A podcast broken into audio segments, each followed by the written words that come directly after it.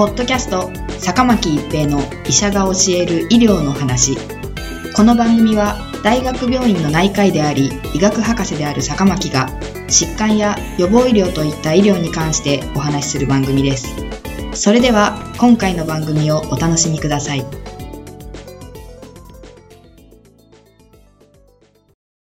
皆さんこんにちは、坂巻一平です。ポッドキャスト、坂巻一平の医者が教える医療の話。今回は高齢者尿路感染症に対する抗菌薬使用です。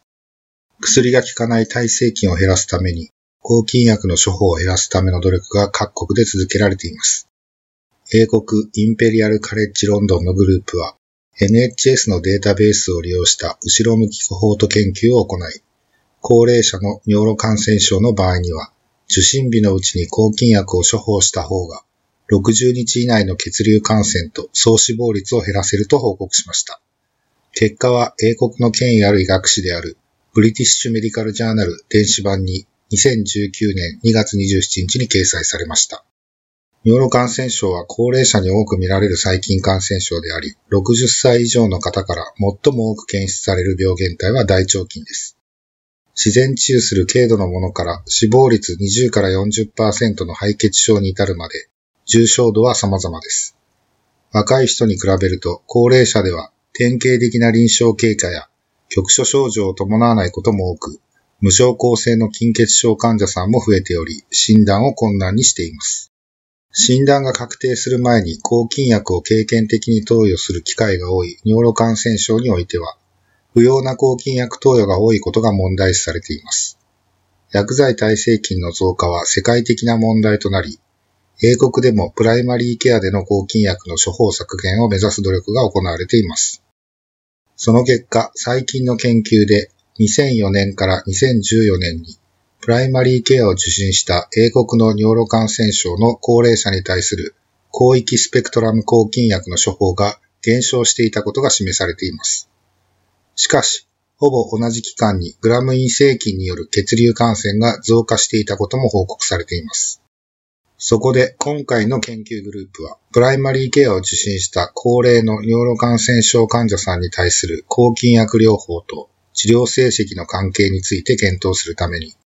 英国のプライマリーケアを受診した患者さんの情報を収集している Clinical Practice Research Datalink CPRD に登録されていたデータを利用して、入院記録や死亡記録と照合し、抗菌薬の使用法の違いによるアウトカムを比較する後ろ向きコホート研究を計画しました。対象は年齢65歳以上で2007年11月から2015年6月までに英国の総合医を受診し、最低でも一度は下部尿路感染症の診断が確定したか、疑われた患者さん全員です。無症候性細菌尿と診断された患者さん、入院が必要な合併症を伴う尿路感染症、診断がついた日に死亡した患者さんなどは除外しました。合併症や病歴を調べるため、最初に尿路感染症と診断された日よりも、12ヶ月以上前からデータベースに診療記録が残っている患者さんとしました。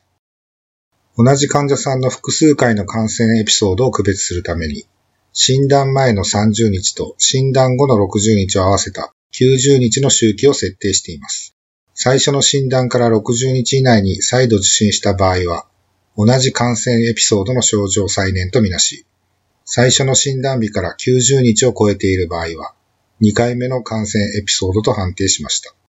プライマリーケアでの抗菌薬処方のタイミングに基づいて、エピソードを3群に分類しました。最初に受診して診断された当日に処方された即時処方グループ。最初の受診日には合併症も入院の必要もなく、自然治癒が期待されたが症状が改善せず、7日以内に抗菌薬を処方された遅延処方グループ。診断から7日以内の処方記録がない処方なしグループです。主要評価項目は診断から60以内の血流感染、肺血症と筋血症を含んでいますが、それと総死亡率です。二次評価項目は診断から60日以内の入院、尿路感染症による入院期間、入院中に受けた治療などとしています。2007年11月1日から2015年5月31日までに、尿路感染症でプライマリーケアを受診した記録が157万7324件あり、このうちイングランドの症例、すなわちスコットランド、ウェールズ、北アイルランドの症例を除いて条件を満たした受診エピソードは312,896件。患者数は157,264人でした。平均で1人の患者さんに2回の受診エピソードがあったことになります。患者さんの平均年齢は76.7歳、78.8%が女性でした。68,967人、22.0%に尿路感染症再発の病歴がありました。31万2896件のうち27万1070件、80.6%は当日に処方された記録がある即時処方群。2万2534件、7.2%は処方なし群。1万9292件、6.2%は遅延処方群でした。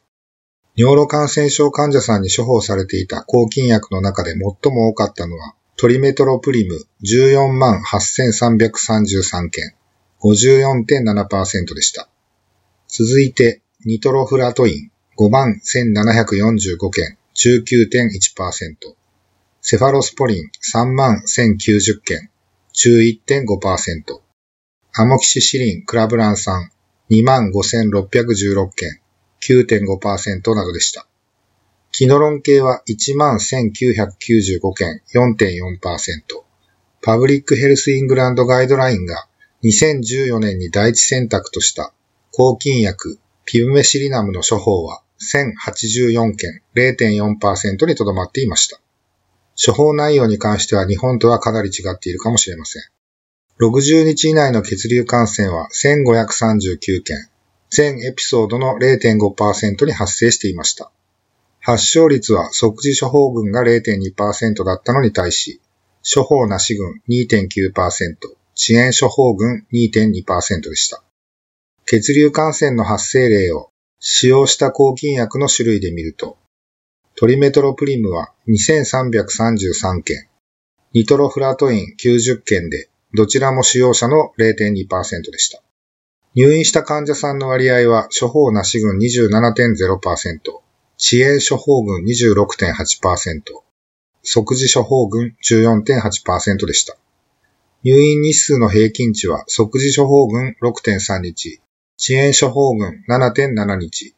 処方なし群12.1日でした。どちらも即時処方群が優位に優れていました。診断から60日以内の死亡例は6193件、2.0%発生していました。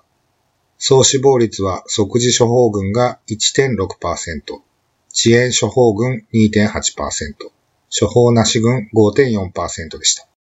これらの結果から著者らはプライマリーケアを受診し、尿路感染症と診断された高齢患者さんでは、初回受診時に抗菌薬を処方した場合に比べ、抗菌薬処方なし、または遅れて処方する戦略は、血流感染の発症率と総死亡率を上昇させていたと結論しています。